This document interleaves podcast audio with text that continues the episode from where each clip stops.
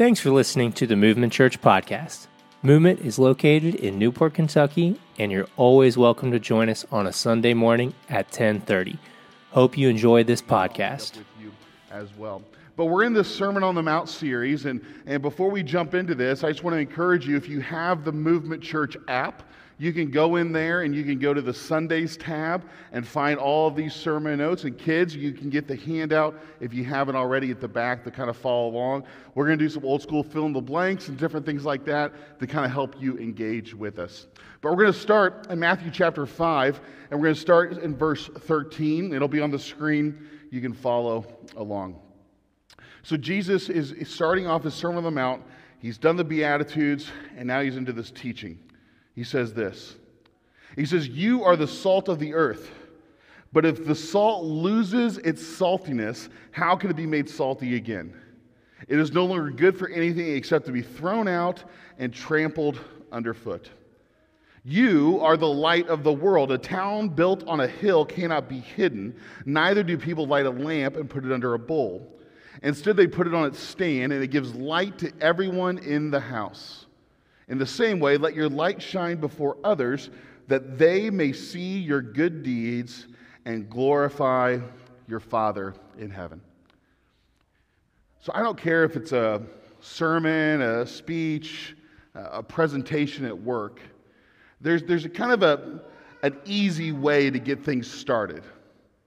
And the easiest way to get things started, and really to get people on your side and to engage with them, is to clearly identify the problem, or maybe more specifically, the enemy. Because usually this is what we do, and this is the first notes there if you're, if you're following along. Usually we see in the world, what we see is, a, is, is, a, is in terms of us versus them. So if Jesus were going to follow that pattern, if, if every speech, political or otherwise, presentation you ever heard, it's always identifying the problem, and we, the audience, are going to solve it together, right? And to do this, it kind of clearly lines out who the enemies are, where the problems are, and it's just kind of an easy way to kind of, we're all on the same team. Now, think about it this way. Remember sports, right?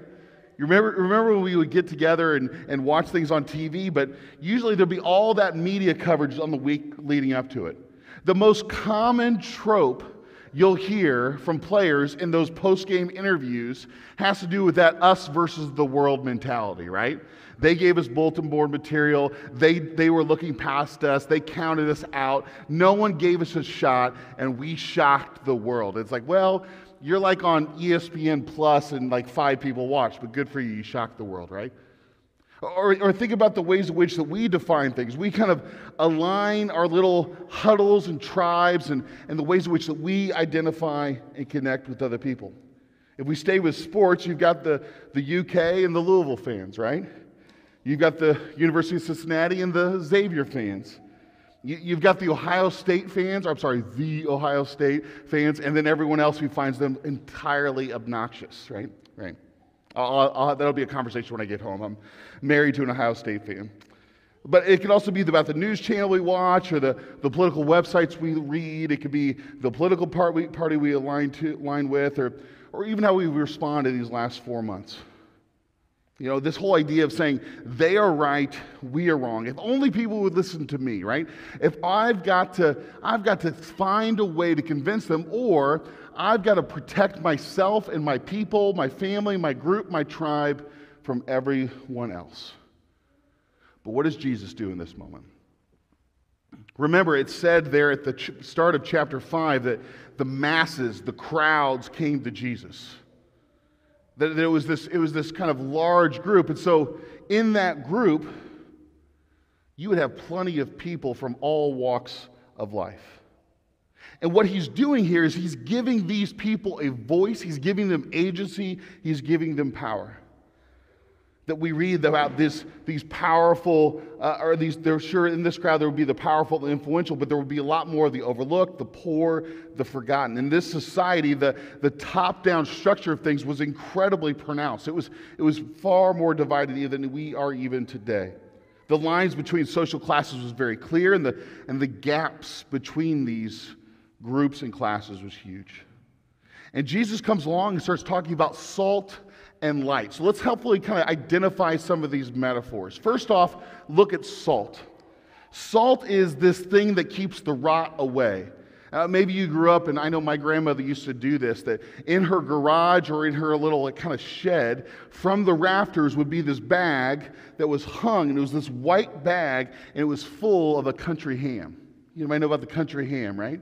And it's, it's shoved full of, of salt, right? And it cures and it ages out there. And for us, it was Christmas morning. You would dive into the, the, the country ham on Christmas morning, and it would wreck you for the rest of the day because you ingested more salt than any human should in a month, right? But salt, what it does is it prevents the rot and decay, particularly in the ancient world. Salt is essentially a defensive thing. Salt prevents things from going bad. And so when Jesus says salt, that's what people assume about, well, salt is that thing that we do to prevent things from going bad. Well, then Jesus starts talking about light. He talks about light overcoming the darkness. I think we're all familiar with the ways in which darkness, which is evil, that metaphor kind of comes through. And light is something that overpowers the darkness. Light is something that gives incredible truth and clarity to things.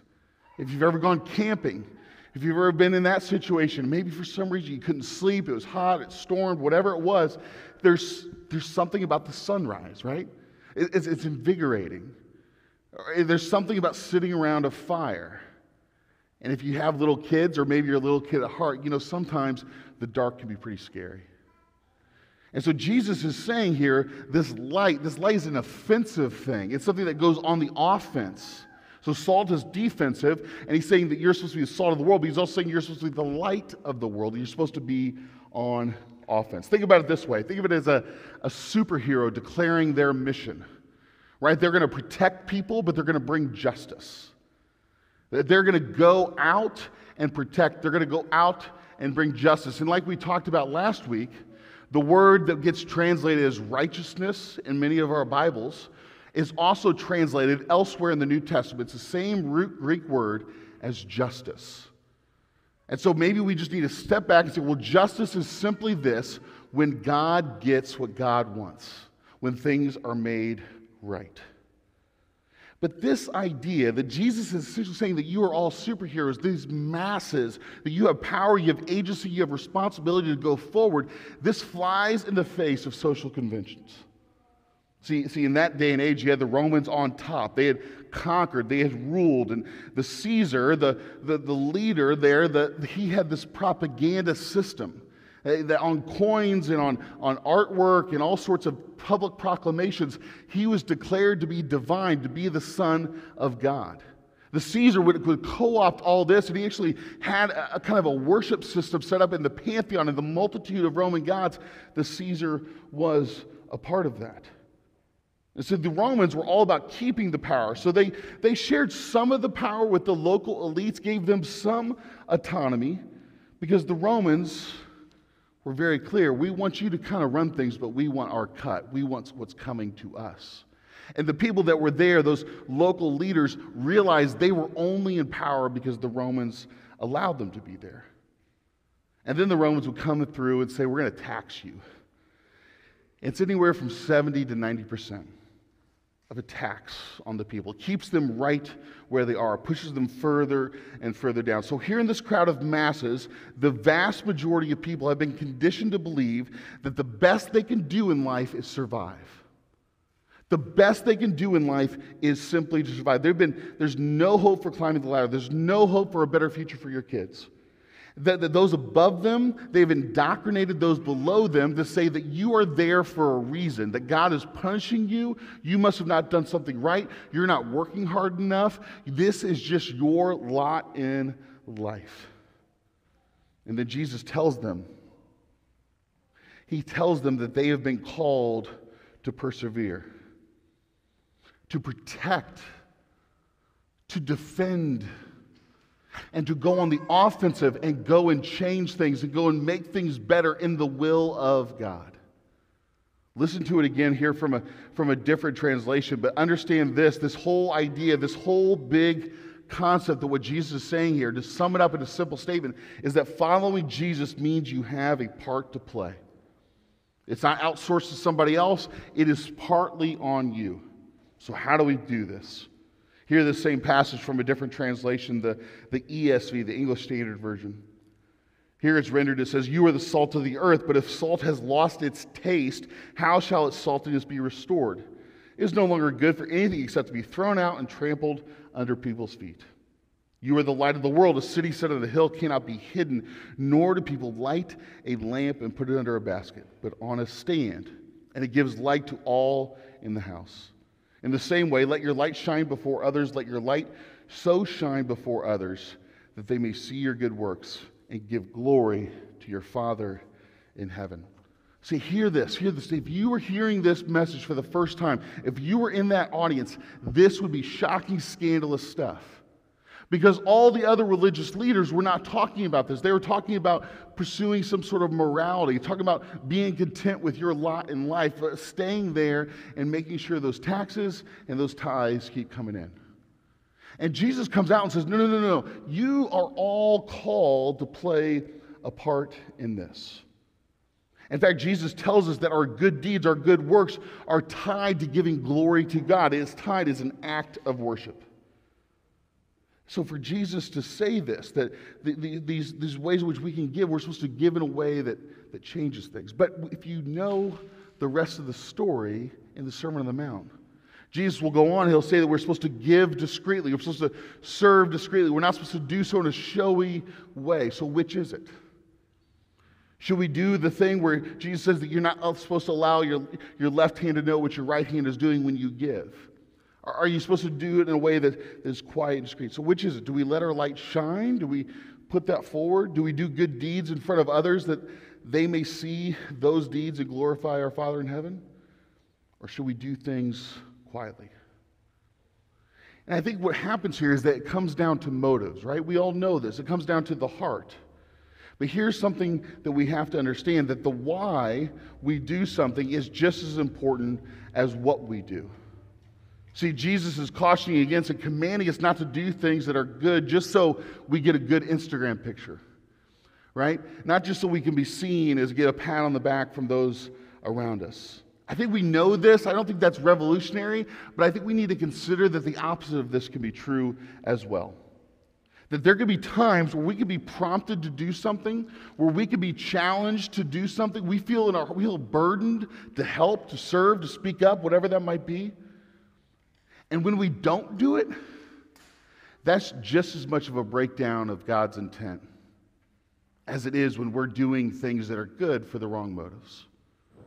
So I think Jesus is calling us to a, to a much more holistic, much more total and complete way of viewing the world. Because I know for me, I have done both. I have done things to look good, and I have done things that I know are good, and I haven't done them because I was afraid of how I would look. And so Jesus comes to the masses and says, you are salt, you are light. Jesus is cautioning us, yet he's commanding us to make sure that our motives are heart in the right, right way. Because the truth is, out there, whatever that out there is for you, this is difficult. This is challenging. Now, this is, this is something that my mom or my grandma would really frown against what I'm about to say. Okay? I just want to get that for the record. But just stay with me. Jesus says something similar. Okay? So I'm going to hide behind Jesus because here's the fact.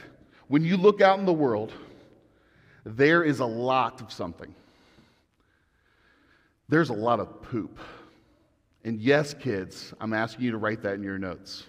Out there in the world, there's a lot of poop. Now, we can find all sorts of different synonyms, right?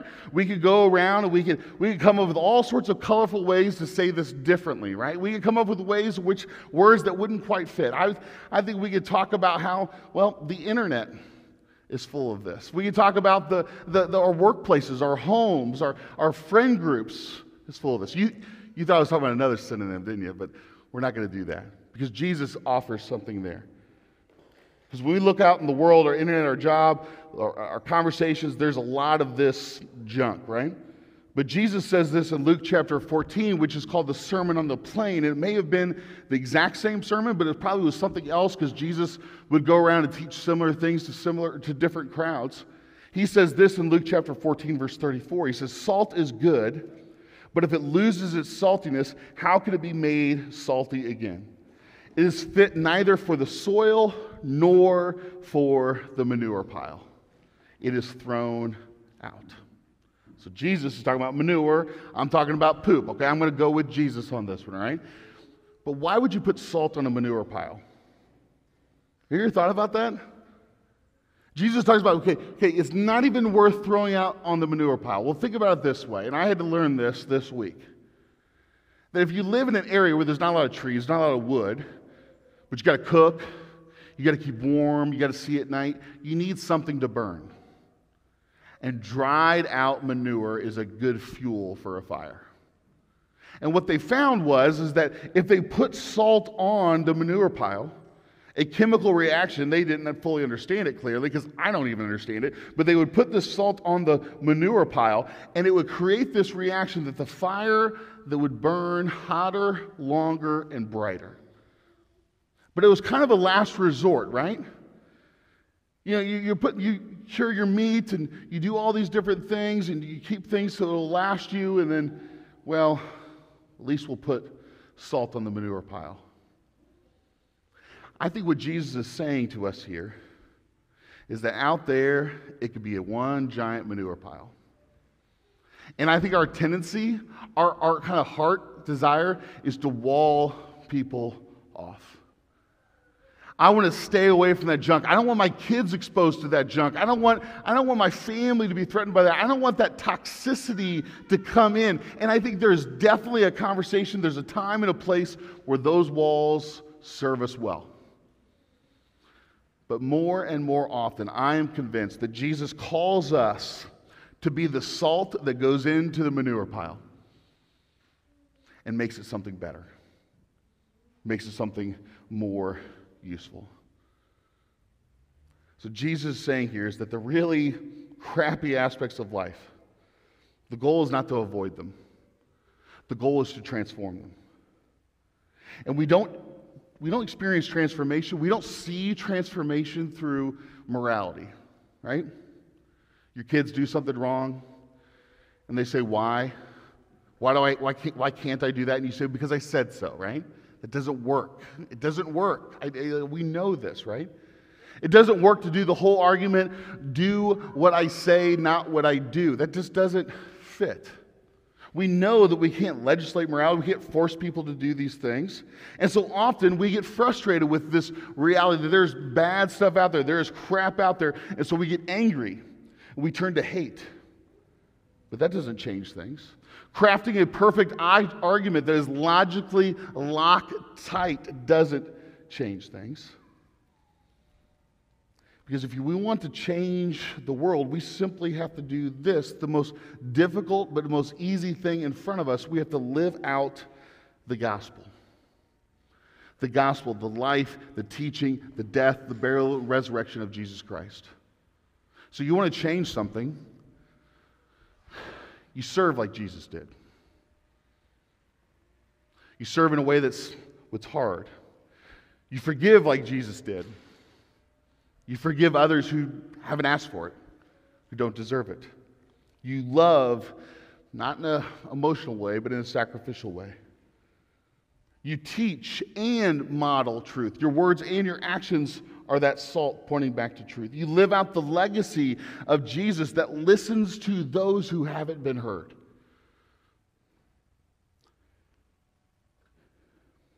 You make sacrifices that are uncomfortable.